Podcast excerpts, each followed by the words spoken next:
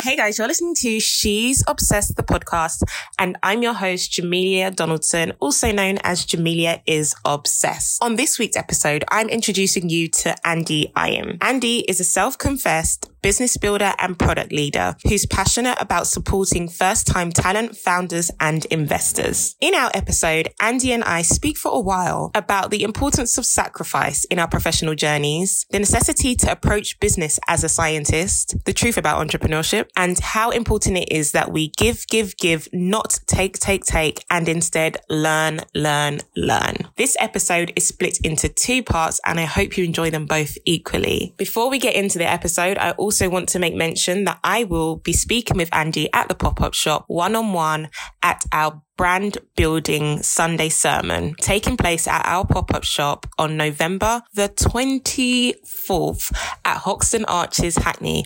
Honestly, there's so much going on that weekend. But seriously, come down between the 22nd to the 24th. And if you'd like to hear from Andy specifically, join us on Sunday morning at 10 a.m. for a sermon on brand building. I hope you enjoy. Let's go.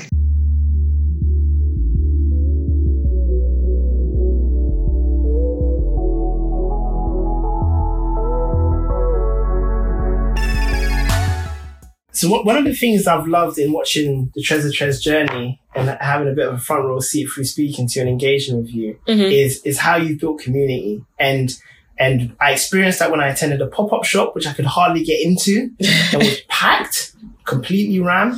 Um, but I've even experienced that in communities I'm part of, like Product Tank, which is a monthly meetup for 11 years. That's been in London and now 140 cities in the world. Incredible. And there's something about keeping an engaged community that keeps you like really at the front row seat with your customers, Mm. but also shows that you're, you're adding value to your customers constantly and consistently. Mhm. How have you thought about that in terms of building Treasure Tress? Because you've happened to do that quite well and your retention rates are quite strong Mm. on your boxes, but also in your in-person events. Yeah. I think a lot of it, this is going to sound, this could sound one of two ways. I don't know. but I feel like naturally, as a person, something that I've always been really good at is bringing people together. Um, like when I was younger, if I was having a birthday party, everyone in my class was invited. Like half of other classes were invited too. And my mum was like, Jamelia, you can have 30 people. And I was like, but I want 50 people to come. So I feel like naturally I've always been good at bringing people together. And then I think it's a byproduct of the way that the team was built. So now it's something that's in the DNA of the company. So Christelle was my first employee and she was a subscriber. And one of the first things she said to me was, I'm new to London. I'm finding it really hard to meet people. So I said, okay, the job that I'm going to give you is community manager. So I want you to help me build the community for Treasure Tress. And through that, she's been able to develop relationships and friendships. My next hire was a childhood friend, Siobhan, who is great, like such a bubbly, outgoing personality, definitely an extrovert. Um, and naturally, because of our friendship, Christelle was brought into that dynamic. So now it's like a friendship in house. So what started to happen was we would have events and we'd be like, all right, girls, like time's up. We need to clear the venue. And they'd be like, oh, like we don't want to leave. Like we just want to chill. Shall we help you clean up? And then we're like, oh, yeah, yeah, help us clean up. and then we were like creating these like very intricate agendas for events. And we were like, when we look at it, people like these women just want to chill with us. Like they just want to chill. They just want to meet like like-minded women. Mm. And as Christelle said, in London, it can be quite difficult to meet new people from Right, scratch. Right, right. So again, it was just observing behaviors. Like women were coming to our event and they were spending the whole night chatting. I remember one event, we had it at One Nails in Soho and we like bought these bean bags and these headphones and we were like, okay, so first half of the event, we're going to play games. Second half of the event, we're going to watch Love and Basketball downstairs. And we are like, everyone's going to love it because black girls love Love and Basketball and it's going to be so lit. We could not get anyone to go downstairs. Like we wasted mm. all that money on them bean bags, all their money, all that money on mm. those wireless headphones because women just wanted to connect.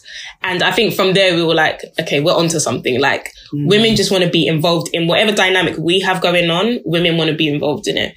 And that's the hiring process now. Like anyone that comes onto the team, they need to be able to vibe with us and join Right. like, and just live, breathe and just smell like treasure tress. So mm. even again, when I spoke in Birmingham, my lecturer, she was on stage and she referenced treasure tress and she was like, I, Jamelia wasn't able to come to the event, but I knew that the two girls that came were from Treasure Tress and I could just tell. Mm. She was like, they represented the brand so well that I could just tell where they were from. Mm. So I feel like the way that the company was built and the DNA has led to the fact that we are so community focused and so community driven.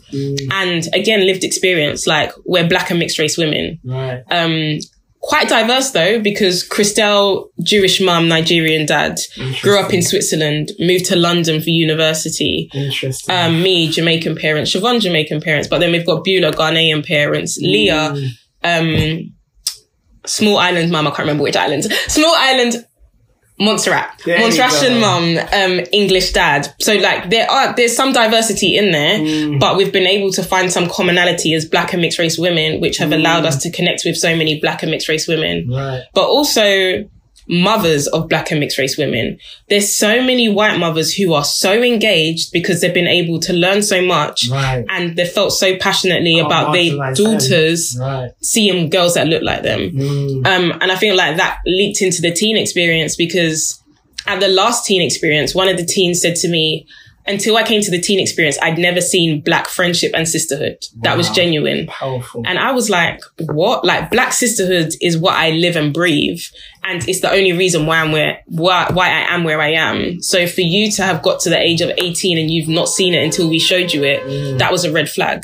But then again, it was just power to the community that we're building mm. and the necessity of it. Love it. So every now and then I get reminders like that teen experience, I was tired as hell. Like we landed like the day before. Mm-hmm. I was so tired, but I was like, we're doing this event. We had some influencers fly over from New York who were like, we're doing it. We promised them we would do this event.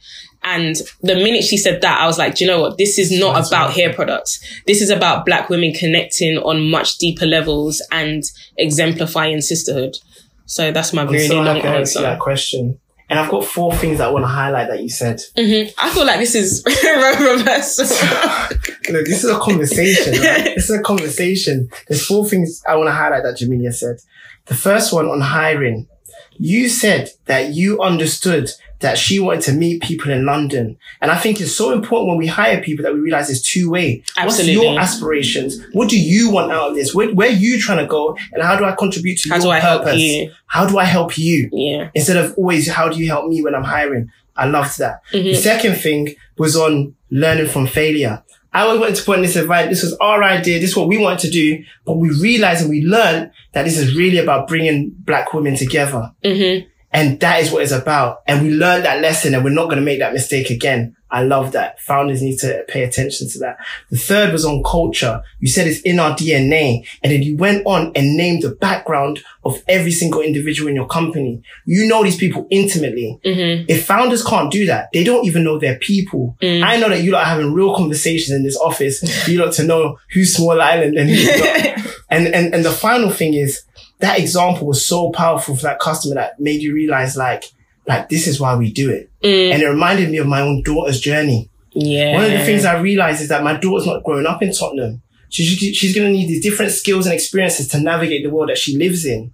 And I need communities like the teen experience for her to understand what it means to Mm. have black culture, for her to understand what sisterhood is, for her to understand there are others like her that she can relate with and identify to.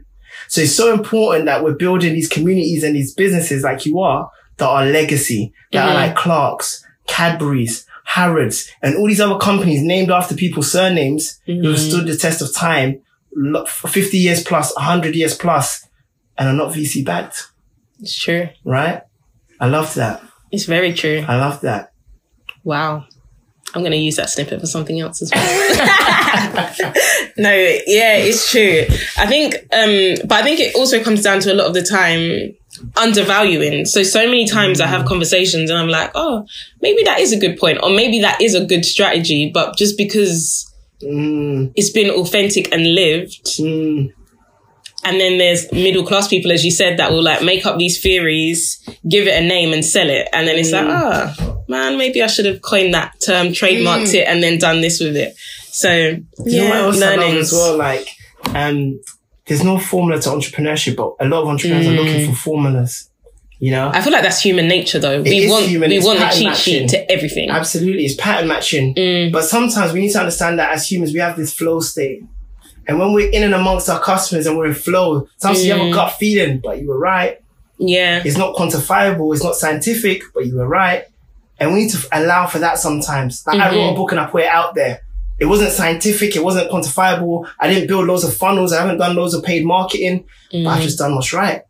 I feel like that even comes down to your Instagram stories. Um, no, IGTV that you posted on your post, um, on your feed.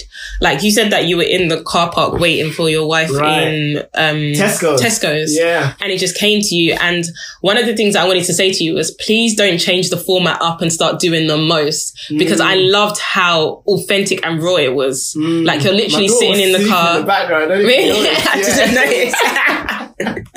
but I love that it was like, I'm talking to one of my friends. Like, you're talking about, um, 11 streams of income. You're Mm. talking about wealth generation. You're talking about ISAs, pensions, Mm. but you're using language that everyone can understand Relating, and it's relatable.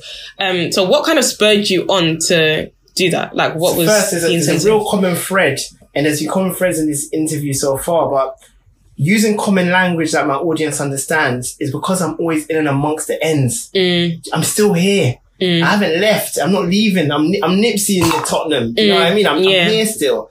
And the truth is, with the common language, that's why I started blogging five, six years ago. Mm. Because I wanted to democratize a lot of this knowledge I was learning about VCs and startups when I was living and working in San Francisco. And I wanted my friends in the ends to be able to understand it. So I had to learn how to write and speak simply so that they understand what I'm talking about. And I've just carried that through till today. You know, so I think it's so important to understand the language and the words that your customers and your audience are using to inform how you speak to them, whether it's in your content, in your marketing, or even in your products. And with this um, lessons in wealth creation IGT, IGT, IGTV series that I was doing, Mhm. it wasn't it wasn't intentional. I didn't think about it or plan it. I was in the car park at Tesco supermarket. My missus was inside doing the shopping. My daughter was asleep. And I thought, let me just for once experiment with it. And as soon as I pressed go on the camera, I just started speaking. And it just happened to be about wealth creation because so many people were annoying me. Frustration is such a good inspiration for creating content and products Isn't it just? people annoying me talking about um yeah wealth generation and you know and and how oh. as black people we need to come together and generate wealth. No tactics no specifics no actionable things. And i'm like you know what? I've started on this journey mm. and i'm ne- i'm never going to get to an end. I'm never going to be perfect. And i'm okay with that. And I'm going to share what I've done so far because I think it will help at least 10 people out there. Mm-hmm. And as long as 10 people feel like they've, that like this has been relevant for them, I'm good. Does that make sense? And then I had that conversation. People loved it and were engaged and, and literally DMing me literally on WhatsApp, let alone on Instagram, mm. let alone leaving comments. And I thought, all right, let me make a one week series out of it. And that's where I've just each day just tried to share a little bit more around my journey, like how I was invested in property, failures I had along the way and trying to invest with friends that just didn't work out. And actually lessons I learned in leadership because of that. You know, investing through ISAs and pensions, understanding what that means. Probably spoke a little bit too much on that one. Um, then this morning, um, I spoke about, um, the 11 multiple streams of income that I've had across the years. My favorite ones thus far. And I just think it's important for people to realize that when you build a personal brand, you can do that too.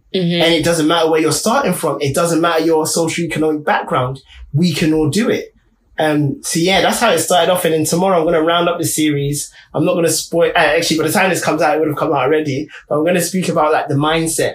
And actually the biggest investment is an investment in yourself Facts. in the books, in the Facts. videos, in attending conferences and paying for the training. And actually it's about getting into the habits and good habits. And that's where you start off with. Forget the money. You know, and, and I want people to take that home. And I think it's an important take home. And then on Friday, I'm going to do a Q&A just to see if there's any questions people want me to answer. And then what's next? Because this this can't end here. Like That's up to the audience. What do you want from me? I guess what do people want to hear about? I feel like okay, I'm glad that it's visual because you're so animated visually that I mm. feel like you deserve to be on a stage or on a screen. No, I appreciate that. But like workshops, like one day boot camp. Really? On, Yeah. on wealth creation? Yeah. You think I need to carry on the same theme? I feel like you need to carry on the same theme because this this topic cannot get old because mm. no one's got it right yet. Mm. Or very Tyler Perry's got it right. Oh, Tyler Everyone Perry. else. when we talk about digital role models, Tyler Perry is up there. Everyone own else we got- shit. Got own your shit. There we go. We, if we're not Tyler Perry or Oprah, then we've got a lot of work to do. Mm. So I feel like wealth creation can't be exhausted, and there's so many different layers to it because we can talk about um, starting a business and entrepreneurship as one stream of income, but then Absolutely. that can be broken down into marketing, PR, customer relationships, product, investment, finances, so many different things. So I definitely think one day it will be the Andy Ayim conference All right. and I will have front row tickets every If anyone else wants to, to- wants to, wants that to happen, I think tag me and Jamelia in a tweet There we go. and we'll make it happen. There we go. We'll make it happen together. Perfect. I'm down. Cool. I'm definitely And down. we'll have these conversations when you attend the pop-up shop. On November the 22nd to the 24th. Boom. Because I'm going to be go. there and I'm going to be talking about all this and more. Brilliant. Brilliant, brilliant. Um, and then my last question. Oh, does it have to be a last? I know, I know, I know. I mean, I've got to save some. it. I've got to save some for the panel Right, right, at the right. pop up shop, Right, right. and then we got to save some for the live show. Okay. Okay, so um, let's talk a bit about um, the streams of income that you discussed. Mm, So I'm not going to give you the pressure to name all eleven because I could do. I could probably make ahead. it. Go Yeah, for yeah, it. yeah, yeah. It's about me, so I should know myself well. there we go. Okay, so one of them was blogging. So, Yes. like over the years, I've written nearly 200 articles. hmm Initially on Medium and LinkedIn. Like, I want to give the details so people know this is the realness. I Can I them- just say that here I wanna I wanna highlight patience and the fact that it was an instant gratification. Like you Mm. didn't write a blog post and get paid. Mm-mm. You wrote a blog post as an investment into your future and who you would later become. But continue. Mm, I love that. Church. and and once again, I never wrote with the intention of getting paid. When you're delivering value, similar to what I said of the Arlan story earlier, you deliver value, you will arrive. You'll come at the intersection of opportunity eventually. So I was writing blog posts on Medium and LinkedIn, eventually realized that there's this thread I was writing about in terms of the intersection between startups, culture, and, and, and investors. And then Urban Geekz, an Atlanta place based platform in the US, mm. reached out to me and said, actually, I'll start paying you and I want you to do some blog posts. And I wrote a few posts for them. Then I started writing for Blavity, then Crunchbase, and all these US platforms that realize my value. While here on home surface, on home surface, they weren't realizing my value. So I was taking advantage of that because a lot of the stories I was sharing was US stories to a UK audience until I realized, wait a minute, you're on the internet. It's a global audience. hmm And they realized that too. And then I started getting paid for blogging. So that's one stream of income. Another stream of income is from uh, investing in stocks and shares. So I invest in stocks and shares. I invest in not too many actually. I invest in managed funds, like a fund called Fundsmith by Terry Smith. This is not financial advice for you to go in and, and invest in it, but do your research, pros and cons. There are cons to every fund. Do not invest off the back of the uh, the next one um, is in index funds, which are like uh, funds that basically track the average return of like the FTSE 100 or the S&P 500 in, in the US. And that index, uh, those index funds on average outperform fund managers by 97%. Can we also just break and say that if you're someone that works in the financial industries, when you can make the salary sacrifice for stocks and shares, do that. Right. Because it's one of the best hacks and one of the quickest ways to gain equity in your Absolutely. company. And if you do it for your pension, your, your employer often matches that contribution. Right. All right. So that's another stream of income. Another one is through speaking engagements. So I mentioned I'm speaking at two conferences coming up and they're both paying for me to speak Amazing. because my lived experience is going into talking. They're not paying me to speak about my job role or my job title. And we need to realize the value that we have in speaking um, and how content actually can help credentialize you so that people want to book you to speak because they're all inbound. I have not gone searching for any of these opportunities. Um, the next one is in delivering workshops and one of consulting for clients. So currently I'm consulting for two clients. I'm an entrepreneur in residence for one. I'm, a, mm-hmm. I'm creating a product playbook for another. And the interesting thing there is that's at the intersection of product management, which I love because I'm a domain expert at product management and mm-hmm. creating content, mm-hmm. which I've loved. And I didn't know that all of these blogs that I was writing and all these podcasts I was featuring in was going to lead to me creating a product playbook for a client. So you see these intersections that you start noticing in terms of your value and where it lies. Okay. I'm to keep going because I've named a few, but I think there's a few more. Another one is that, um, I own a few properties, so I get rental income. So that's quite passive. So I've never visited the property that I bought in Manchester and I've had it for five years. I've You've seen never visited it. Never seen it with my own eyes. My brother went once to see it. I've never seen it with my own eyes because I created systems for me to source the property using a property sourcer who I paid, calculated how much that eats into my margin. And then I, ca- I, I've made fake phone calls to the, um, estate agents in that local area to act like I was a renter, to ask about the local prices to rent in that area. Then I made other fake phone calls to those same estate agents to act like I was a landlord, to ask, ask where the good places are to buy properties. And just through online and my phone, I just knew the psychology of how So to set it clever. up. And I never visited that property. And I've been to, I went for Park Life like four years ago and I still didn't visit the property. And there hasn't been one void month to date. Wow. But that's about start understanding the fundamentals of an area. We can talk about that in the next podcast. Mm-hmm. Um, okay, another one is so I don't make money through royalties, for, but through my work in mixtape madness, I've learned about royalties Mhm. as another way of making money. Um, Your ebook. ebook is another one, exactly. So all of the effort went into actually creating and writing the book, but now it's out in the world. People are just paying eleven ninety nine. Like every time I flick open my laptop, I'm seeing new sales, Mm-hmm. which is great, and that's long tail. That will last forever. I don't have to stop that, and that's what we need to remember. Like once these things are out in the world, content it lasts forever, and people can search and find you in three years Mm-hmm. and still reach out to you. I have a question on that one, not to disrupt you. No, it's cool. Ebook. What was your decision to do that? Is it so that you can update it, or was it just for scale and It was just for efficiency? scale, and Okay. and because it's more of a handbook, you need to annotate it. It's an editable Right, book, so you okay. can write things down. So that you're writing, because I want people to get into the habit of journaling. It was one of the Mm. secondary habits that I want people to form. So this ebook gets you into the habit of journaling, writing things down, being introspective and reflecting on your skill set, your brand, who you are. And you Mm. write it down throughout the ebook. You make changes to your LinkedIn. You make changes to your personal persona. And you really start analyzing that first page of Google. I can't wait to read this. I mean, I bought it a couple of hours ago, but I can't wait listen, to get into it. listen, value, value. I haven't had to give one refund yet because everyone has said that they valued what they're reading. which is great. Amazing. Um, okay. Uh, other source of income.